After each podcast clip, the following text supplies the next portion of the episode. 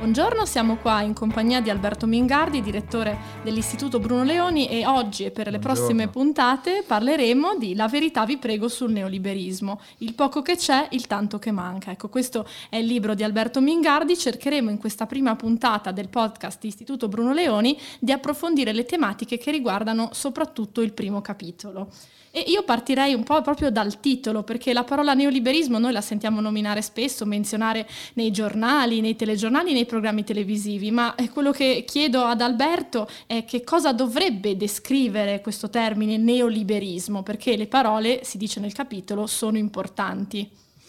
Eh, le parole dovrebbero essere importanti. In realtà questa parola neoliberismo ha perlomeno due eh, significati. Da una parte c'è quello che possiamo immaginare sia il neoliberismo in senso proprio, cioè pensiamo che questa parola si riferisca in realtà a una serie di esperienze storiche, a una serie di iniziative politiche, eh, alle idee che stavano dietro alcuni leader, come Ronald Reagan, come Margaret Thatcher. E più o meno questo è un significato che si annusa che la gente va a prendere un po' istintivamente. Però si fa in fretta a passare da questo primo significato, quello del neoliberismo in senso proprio, al neoliberismo in senso lato. In senso lato il neoliberismo è utilizzato sostanzialmente come sinonimo di qualsiasi orrore, di qualsiasi inequizia. È lo status quo il neoliberismo. Vengono attribuite al neoliberismo le colpe e le più diverse. Eh, Ma alcune le abbiamo viste. Le vediamo tutti i giorni, sì. no? persino in un paese come l'Italia, che non è esattamente eh, la capitale mondiale del neoliberismo, che non ha avuto il suo Reagan, che non ha avuto la sua Thatcher, si continua a denunciare questa tremenda ideologia. La cosa che colpisce però è che anche nel mondo degli studi, quindi non solo nella chiacchiera da bar e non solo nel talk show eh, televisivo, è molto difficile incontrare delle definizioni precise eh, si va un po' eh, a tentoni, c'è un vago riferimento appunto agli anni Ottanta, Reagan, la Thatcher e quant'altro, eh, ma eh, di solito quando uno dice neoliberismo si è sicuri soltanto di una cosa, cioè che è una roba cattiva, una roba brutta. E proprio su questo io leggerei alcune delle citazioni che sono riportate sul libro perché vale la pena eh, menzionarle.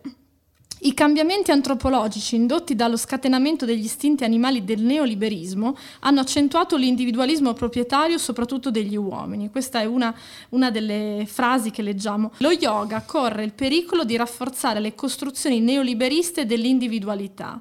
Anche questa è abbastanza forte. Poi l'ultima, si parla di un tweet della Commissione per i diritti umani dell'ONU, quindi insomma un, un, canale sociale ma istituzionale che con un tweet aveva scritto non ritenete che il fondamentalismo del libero mercato sia una minaccia imminente? Queste sono alcune delle definizioni e delle, dei racconti che leggiamo nel libro, insomma la demonizzazione è abbastanza frequente anche da parte di eh, istituzioni che insomma eh, rappresentano anche un mondo importante, insomma qualificato, ecco, ma come mai? Anche perché, eh, diciamo così, già se uno usa la parola neoliberismo vuol dire che sta parlando male di quella cosa lì è difficile trovare un pensatore liberale, un fautore delle idee del libero mercato che si presenti come neoliberista. E anche quel, quel neo eh, messo lì in realtà è un po', è un, po un, tentativo di eh, separare alcune eh, realtà teoricamente che si immagina siano eh, siano recenti, la deregulation, il fatto che le, l'aliquota massima dell'imposta sul reddito sia diminuita eh, negli anni Ottanta, prima in Inghilterra, poi negli Stati Uniti e via dicendo, si cerca di isolare questo fenomeno dalla tradizione liberale. Nel mondo anglosassone ovviamente si chiama neoliberalism e poi viene tradotto eh, da noi come neoliberismo. Già noi abbiamo un po' questa peculiarità di utilizzare la parola liberismo per dire libero mercato, concorrenza eh, e quant'altro. Eh, la cosa paradossale è che ovviamente questo neoliberismo è sempre selvaggio, è sempre cattivo, eh, dà l'idea di, di, un mondo senza regole nel quale sostanzialmente la fa da padrone la legge della giungla. Ma se invece noi andiamo a collocare un po' questa esperienza, se ci chiediamo chi sono stati i pensatori che invece magari sul neoliberalismo, sul neoliberismo hanno lavorato davvero, vediamo che la storia è esattamente il contrario. Cioè che con quell'etichetta si auto-identificavano autori che si ponevano un problema molto diverso, cioè come traghettare il pensiero liberale dall'Ottocento al Novecento e in qualche maniera venendo a patti, insomma cercando di trovare una mediazione con uno Stato che era diventato comunque molto più importante, molto più invadente nella vita delle persone. Ecco, infatti eh, il tema del rapporto con lo Stato poi emerge anche eh, nel racconto della storia, perché si fa riferimento per esempio alle esperienze politiche del Sud America. Ecco, in quel caso eh, si parla del Cile, si parla di un'esperienza di dittatura, eh, di violazione dei diritti umani, ma anche di apertura al mercato. E spesso eh, quello che, viene, che emerge da alcune discussioni è come, venga le, come vengano associate le politiche pro mercato con eh, una dittatura che appunto è quella del Cile. Come, come, siamo arrivati a questo cortocircuito, diciamo a questa semplificazione eccessiva del rapporto tra eh, Stato autoritario e eh, politiche di libero mercato? Se noi dovessimo guardare con onestà eh, alla storia di esperimenti politici diversi, dovremmo considerare le peculiarità di ciascuno di essi. Quello che è avvenuto in Cile per chi non se lo ricorda, è che c'è stata una svolta indubbiamente autoritaria, c'è stato il governo uh, del generale Pinochet che eh, si determina, si viene eh, a costituire eh, in un momento molto difficile per quel paese, un momento nel quale la figura invece democraticamente eletta, cioè Salvatore Allende, stava trascinando, eh, pur senza avere la maggioranza assoluta degli elettori eh, alle sue spalle, il paese di fatto in una direzione simile a quella oggi del Venezuela e a quella che ha avuto Cuba per tanti anni. A questo fenomeno eh, l'establishment, la classe dirigente cilena reagisce come talora accade in America Latina e non solo, ricordiamoci, ci sono esempi anche a noi molto più prossimi, affidandosi ai militari. Eh, le dittature militari in questo mondo sono state il più delle volte fortemente stataliste perché del resto che cosa conosce un militare? Conosce una caserma e come cercherà di organizzare eh, la società esattamente come una caserma grande. Invece in Cile era successo qualcosa di strano, qualcosa di assolutamente non pianificato, che non aveva una relazione diretta con quell'esperienza storica. Cioè a partire dagli anni 50 eh, una delle principali università cilene aveva un programma di studio, un programma di, eh, di scambi Scambio, culturali certo. con l'Università di Chicago e per questa ragione tanti giovani studenti di economia in Cile erano passati per le aule dell'Università di Chicago. E chi c'era a Chicago? Eh, a Chicago c'erano all'epoca degli studiosi, quello che si ricorda di più è Milton Friedman, ma credo che Milton Friedman abbia fatto lezione a 4-5 cileni in tanti anni, non, non, non era eh, diciamo così eh, l'ambito nel quale cercasse particolare soddisfazione, la figura eh, più importante era un altro, un economista importantissimo, Alito Harberger, eh, il quale, eh, anche perché aveva una moglie cilena, invece era molto legato a quell'esperienza. Comunque, dalle aule dell'Università di Chicago, eh, sotto la guida di Harberger e di tanti altri, passano eh, molti economisti eh, cileni. E eh, a un certo punto, per usare diciamo così, un, un, un detto caro a un'altra figura rivoluzionaria, la frittata si fa con le uova che si hanno in casa. Quindi quando si organizza il governo del generale Pinochet, in alcune posizioni chiave all'interno del mondo dei funzionari, ma anche in posizione di governo, finiscono economisti che erano passati da Chicago. E eh, costoro pongono in essere alcune misure, la prima più importante fu il tentativo di governare l'inflazione, eh, che era impazzita anche in quel paese, che sono misure che ricordano le cose che loro hanno appreso eh, negli Stati Uniti. Ma eh, come dire, non, non, c'era un piano, eh, il, generale Pinochet non era eh, come dire, un appassionato lettore di Adam Smith, eh, molto semplicemente ci fu un caso storico che produsse eh, quella cosa lì, esattamente come in casi molto diversi i militari si erano invece affidati a economisti di scuola keynesiana o fortemente dirigisti. Quel caso eh, in Cile ovviamente ha rappresentato per il paese una grande fortuna, perché quando la dittatura finisce eh, il paese si ritrova, diciamo così, un po' più in ordine dal punto di vista eh, economico e con una storia di alcune riforme che i successivi governi democratici, per la più parte eh, di sinistra, anche per comprensibile reazione a quello che era stato il, eh, il passato, eh, quei governi mantengono le riforme che erano state fatte. Ecco, anche questo è interessante perché eh, appunto i governi che, che, ha avuto il Cile non sono stati tutti di la potremmo chiamare centrodestra o comunque di una parte politica eh, strettamente legata alle idee di libero mercato, però le riforme poste in essere in effetti sono state mantenute questo forse è ciò che differenzia il Cile da tante altre economie. Ecco, magari io faccio una domanda anche su, sul contemporaneo per collegare eh, anche il nostro, il nostro, libro all'oggi. Effettivamente il Cile, come viene menzionato eh, in questo libro, oggi è un'economia florida, ecco, che ha appunto avuto una, un, dei buoni conti pubblici anche grazie a questo demonizzato forse neoliberismo. Ha avuto tassi di crescita molto alti per molto tempo, è un'economia aperta, è un paese piccolo, il Cile ovviamente, non stiamo parlando eh, degli Stati Uniti, eh, però sicuramente ha avuto un'esperienza interessante eh, che sembra, diciamo così, ancora più rilevante, soprattutto tenendo presente come invece nel resto dell'America Latina eh, ci siano tanti problemi, insomma pensiamo a un paese eh, caro a molti italiani anche per questioni familiari eh, e poi perché è un paese di, di, grandissimo fascino, sicuramente più affascinante del Cile come l'Argentina che è lì di fianco e invece l'Argentina ha una storia, anche lei, di dittature militari, ma poi di grande instabilità politica, di strepitoso interventismo statale nell'economia, eh, di eh, populismo perenne eh, grazie al peronismo, che è una sorta di populismo eh, istituzionalizzato. Ora non sto dicendo che tutti i lati positivi del, della storia cilena vengano da alcune decisioni di politica economica, anche una democrazia eh, molto antica, aveva istituzioni evidentemente solide che hanno retto il passaggio dei militari. Però ecco, il fatto che per esempio quel paese sia stato quello che ha cominciato una grande stagione di riforme previdenziali